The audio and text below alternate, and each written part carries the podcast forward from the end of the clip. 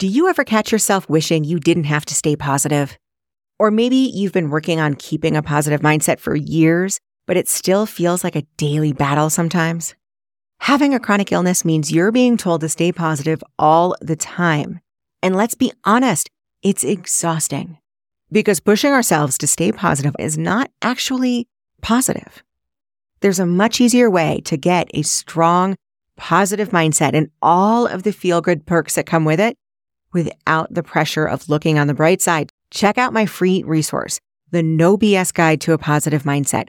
In it, I give the straight scoop on strategies that work and common strategies that are a waste of time and energy. Go to AndreaHansonCoaching.com now or use the link in this podcast description and get your free resource, the No BS Guide to a Positive Mindset, today. Welcome to the Live Your Life, Not Your Diagnosis podcast. I'm Andrea Hanson, author, motivational speaker, and master certified coach. When I was diagnosed with multiple sclerosis, I was told I would never reach my goals. But I did. And I'm on a mission to prove that life with a chronic illness can still be expansive and quite remarkable. Everyone has their own unique path. I'm talking to people living with a chronic illness that come from different backgrounds, have different points of view, and are achieving amazing life goals of all kinds to inspire you to achieve what you thought was impossible. These stories are raw, uncensored, and judgment free. Listener discretion is advised. Hey there, thank you for joining me. This is Andrea Hanson, and this week I'm sharing about a slippery slope that we all get caught on from time to time, and that I was caught on this past month. That happens when we need to slow down due to a flare up or an injury, but we're still able to get some things done in our day. So there's this fine line between what we can do and doing too much. And if you're like me, you can routinely push yourself a little too far, trying to get a few more things done, and it can create a bigger problem than what we even started with. Now, we all know the joyful part of having a chronic illness is that we can get sidelined by health issues. They can come out of the blue, they can escalate quickly, and sometimes seem to leave you with no choice other than to just stop everything. And it's so frustrating, right? It's annoying. And sometimes it's like emotionally painful. So I recently got sidelined due to health reasons, and I lost a good month of my normal productivity. Like things piled up. I watched my to do list get longer and longer. Things I had to do got pushed to the next day, and then the next day, and the next. It was painful. And because I was injured and the nature of my injury, I was not willing to prolong the healing by pushing myself too far. Now, that alone right there just says so much because let's be honest, we push things, right? Maybe just a bit.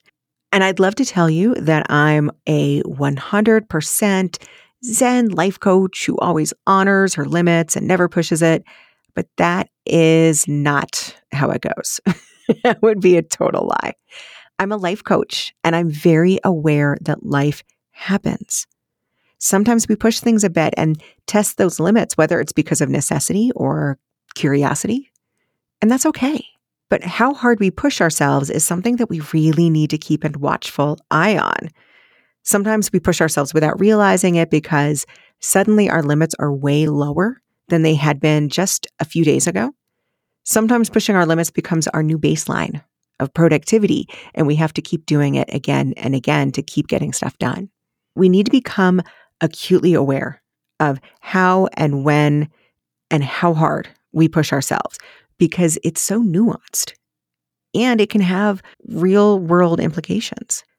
So, as I kept a watchful eye on myself with this new injury, knowing how I can tend to push myself, I found kind of a helpful balance between taking care of myself and still being productive. So this week, I am sharing what I found.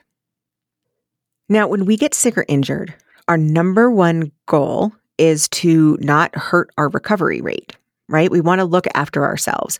I would love to tell you that no matter how minor the setback is with your health, you should stop everything and rest completely. But I know that isn't going to happen. It's not realistic because we don't live in a bubble. Chances are people depend on you. And let's face it, there are things that just need to get done. Sometimes it can feel like looking after yourself is just a luxury that you don't have. So that's the big question. How do we look after ourselves, especially when our health is taking center stage, which it can, without completely ghosting on everybody and anything that depends on us? This is especially hard when we're living with a chronic illness, but still need to work. Often, what happens when we have a health setback is it's like a pendulum that swings really far in either direction.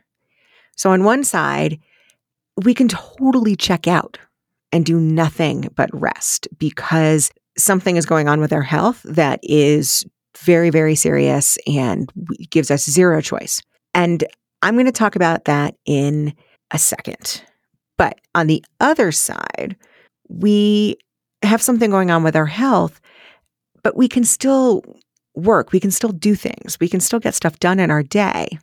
And that's when we push our limits often farther than we should to get things done.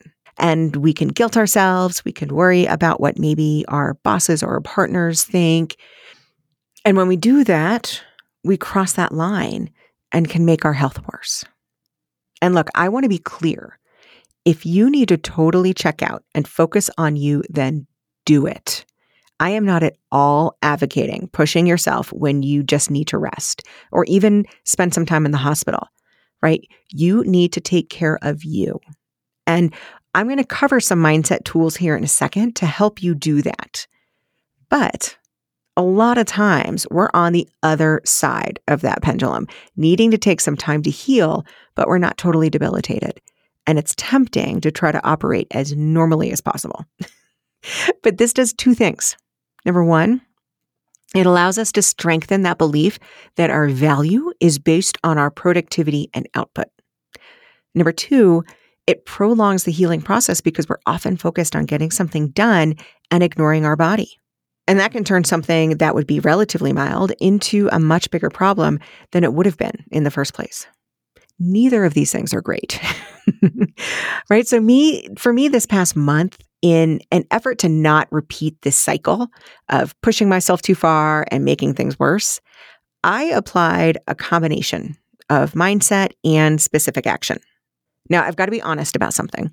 I've only pretty recently figured this out for a long time, unless something literally put me in bed, which has happened many times.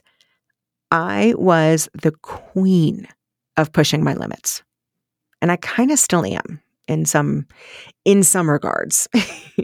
and so let's be honest, pushing yourself beyond your means gets you points. It's rewarded by some people. It means dedication, loyalty, even a good work ethic. But it can also mean you staying awake and working on that project when you need to turn off your brain for a while. It can mean driving and doing errands when you just need to rest instead. And getting those points from others can trigger that people pleasing gene that we have to make people appreciate what we do while putting ourselves and our needs last. So let's stop doing that.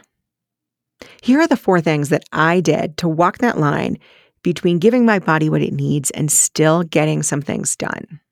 Now, as I go through these things, think about each one of them and how much you use them or don't use them when you're thinking about how much you can get done while maybe you have some kind of a health situation that you have to pay attention to as well.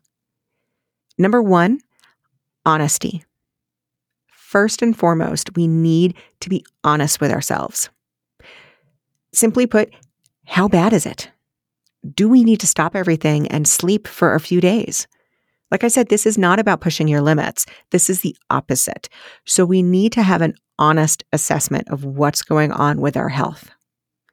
Using me as an example, so my injury was a concussion, which I don't know if you've had a concussion, they are not fun at all. My brain literally felt like battered and bruised. It was so sad.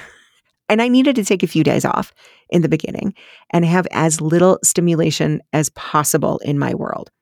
And it sucked. But my gut was telling me that I needed to take this seriously. Plus, there's not much you can do when you have a, a concussion and just a chronic headache all the time. So when I took this assessment, I didn't think of any other thing than my body and what I was experiencing right then. And that's the most important thing about being honest is not letting anything else creep in. I didn't let what I thought other people may think of me or deadlines or anything like that get in the way of doing an honest assessment of where my health really was. This was between me and my body, and that's it. Number two, permission.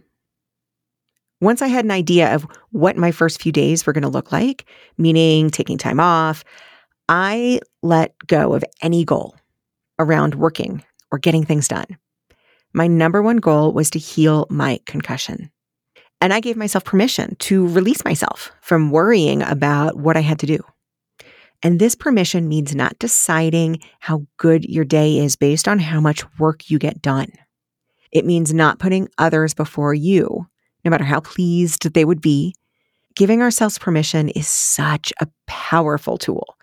It doesn't sound like it, but the second you give yourself permission not to worry about things, it's pretty amazing. And this is a really great place to apply it. Number three, focus. During this time, I was always evaluating how I felt and what helped and hurt the situation. So for my concussion, I wasn't in bed after that first couple of days. And I actually think it's because of those first couple of days that I was able to not be in bed so much. It didn't really affect my energy level. So because of that, I had to keep an eye on what I did that helped versus hurt the situation. So, for example, looking at the screen, especially my laptop, bad, really bad. In like the first, I don't know, two weeks or so, I really had to know my limits with screen time. I found it helped to set a timer. Like literally, I could look at it for 15 minutes at a time, and that's it on like really low resolution. I found that it helped to wear my sunglasses at all time, even inside, because I've got a lot of windows um, in our house, and the sun was reflecting off the snow, and it was just super bright. So sunglasses. but outside all of that that I was doing to control the stimulus, my energy was fine. So I took my work offline. I did a lot of pen to paper and I would just reassess things. I looked at how much time can I do on the laptop before I can start feeling it. And maybe it went from 15 minutes to 20 minutes. That's how small the steps were for me. But at all times, I was still being honest and giving myself permission to dial it back if I needed to. And it's super important because this is the time where I would normally push it. Technically, I could pop a pill I could feel better and I could just push on. But that would prolong the healing. That's not going to help my brain heal anything. It's just going to help my symptoms. And that's ultimately not what I'm after. So I had to really focus and evaluate all the time where I was and keep a check on what I can do. I was very, very focused and I was keeping time. I was doing all sorts of things to make sure I wasn't pushing it. Number four kindness. There were days where I pushed it a little bit. Sometimes I didn't realize how much time I was spending on the computer until later when my head would really hurt at the end of the day. And I would say, okay, too much time, let's dial it back. But the important part is when I noticed that I had been spending too much time on the computer, maybe I had been pushing it, I just let myself off the hook. I didn't blame myself for making the situation worse. I didn't beat myself up about it. I didn't do anything other than just assessing it as data and thinking, okay, you know what? My brain, my brain hurts a little bit more today. I probably did too much screen time. Let's dial that back tomorrow. And that was it. No mean words or anything. I was mm. kind and I let myself make mistakes as I figured it out. Because a lot of times when we're in a situation like this, it's something pretty new. There's something different to it. It's not the same thing every single time. We don't have the same limits every single time. Every time we have a flare, every time maybe we have an injury, it's always a little bit different. And so being kind and letting ourselves make mistakes while we figure out where our limits are is essential. Now, this is what helped me get things done while I let myself heal. And I think it's important to see what I didn't do. What didn't I do? I didn't worry about what others thought. I didn't look for affirmations from other people to get things done. I didn't try to do everything that I did before. I didn't assume what other people were thinking about me or just try to push through things without listening to my body. Like I said, I didn't pop a pill to make symptoms go away and just push through it because things had to get done. Didn't do any of that. These are the things that lead us to push ourselves beyond our limits. And it can be an especially slippery slope when we're in a situation of an illness or a flare up where we're not quite sure of what our limits are. Now, look, often these setbacks are temporary, even if it's just a few months or, you know, three, six months. And learning to adjust and take care of ourselves is a skill that we as people living with a chronic illness need to develop. Sometimes when our health takes an extreme turn, we have no choice. But a lot of the times we're in this gray area of still being able to do things, but still needing, needing to dial it back. Knowing how to do this is a skill that's going to help us even out those big swings in our health and even do things like shorten the amount of time that we're out of commission. So, when do you notice when you push yourself a little too far? Get curious about it. Ask yourself why you're doing this.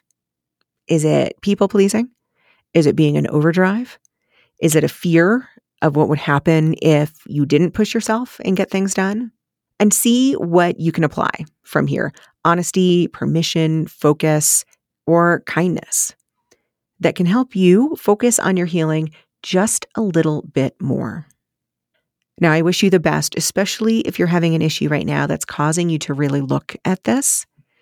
And I hope that this helps you go a little bit easier on yourself. Thank you for joining me. And I hope you have a great day, and I will talk to you next week. If you like the show, don't be shy. Please give us a five star rating and review. Follow us on Apple Podcast, Amazon Music, or wherever you're listening right now. To see complete show notes and resources mentioned in this episode, visit AndreaHansonCoaching.com. Thank you for joining me, and until next time, take care.